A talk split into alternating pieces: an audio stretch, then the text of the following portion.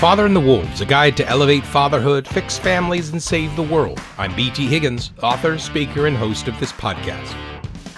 Welcome to episode number 48 Reject Victimhood.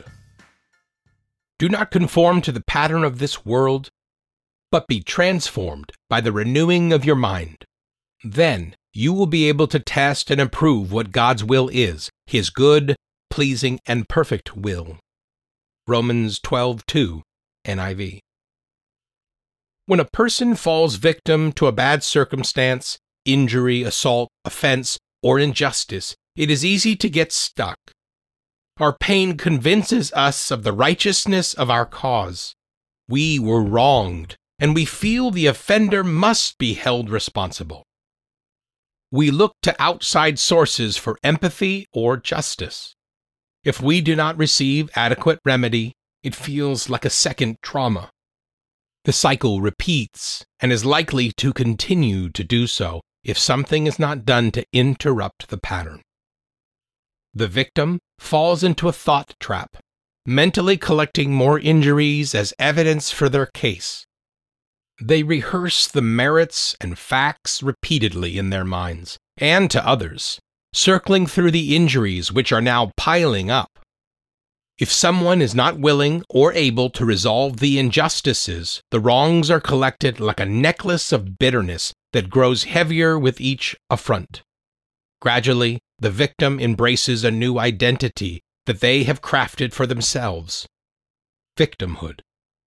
According to the Cambridge Dictionary, this is the condition of having been hurt, damaged, or made to suffer especially when you want people to feel sorry for you because of this or use it as an excuse for something.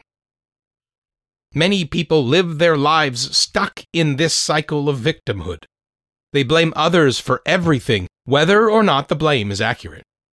They shift responsibility for their circumstances and, more importantly, their response away from themselves. They surrender their volition and look to others to fix things.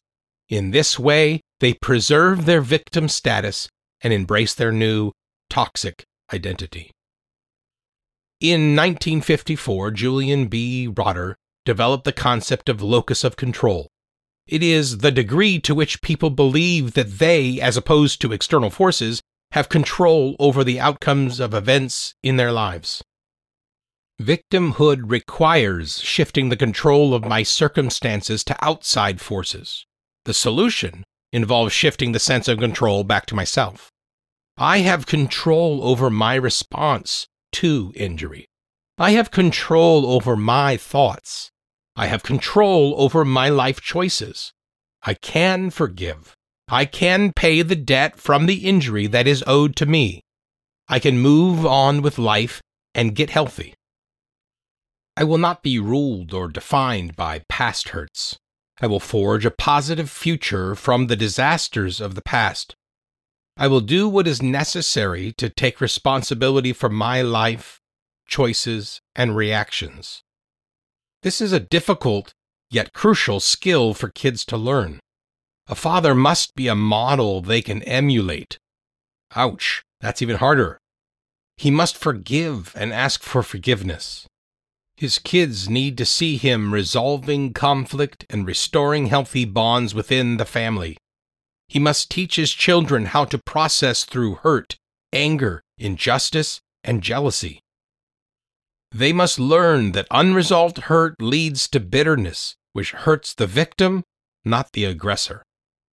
Kids must practice the process of reconciliation when they are young, or they will have a life of unresolved trouble and fall into the toxic cycle of victimhood. Teach your children to reject victimhood and embrace responsibility. Take a moment before you continue listening to the next episode. How can you teach your kids to reject victimhood? Are you modeling these principles for them to mimic? Can you think of real life examples to teach the dangers of playing the victim? I encourage you to write down your thoughts in a notebook. This has been Father and the Wolves, a guide to elevate fatherhood, fix families, and save the world by B.T. Higgins. You've just listened to Reject Victimhood, but there's lots more to come. Please continue to the next episode to continue the book. I encourage you to take time, listen on, and start taking your role as a father more seriously. You can find BT Higgins at bthiggins.com or the email contact bthigginsbooks at outlook.com. Thanks for listening.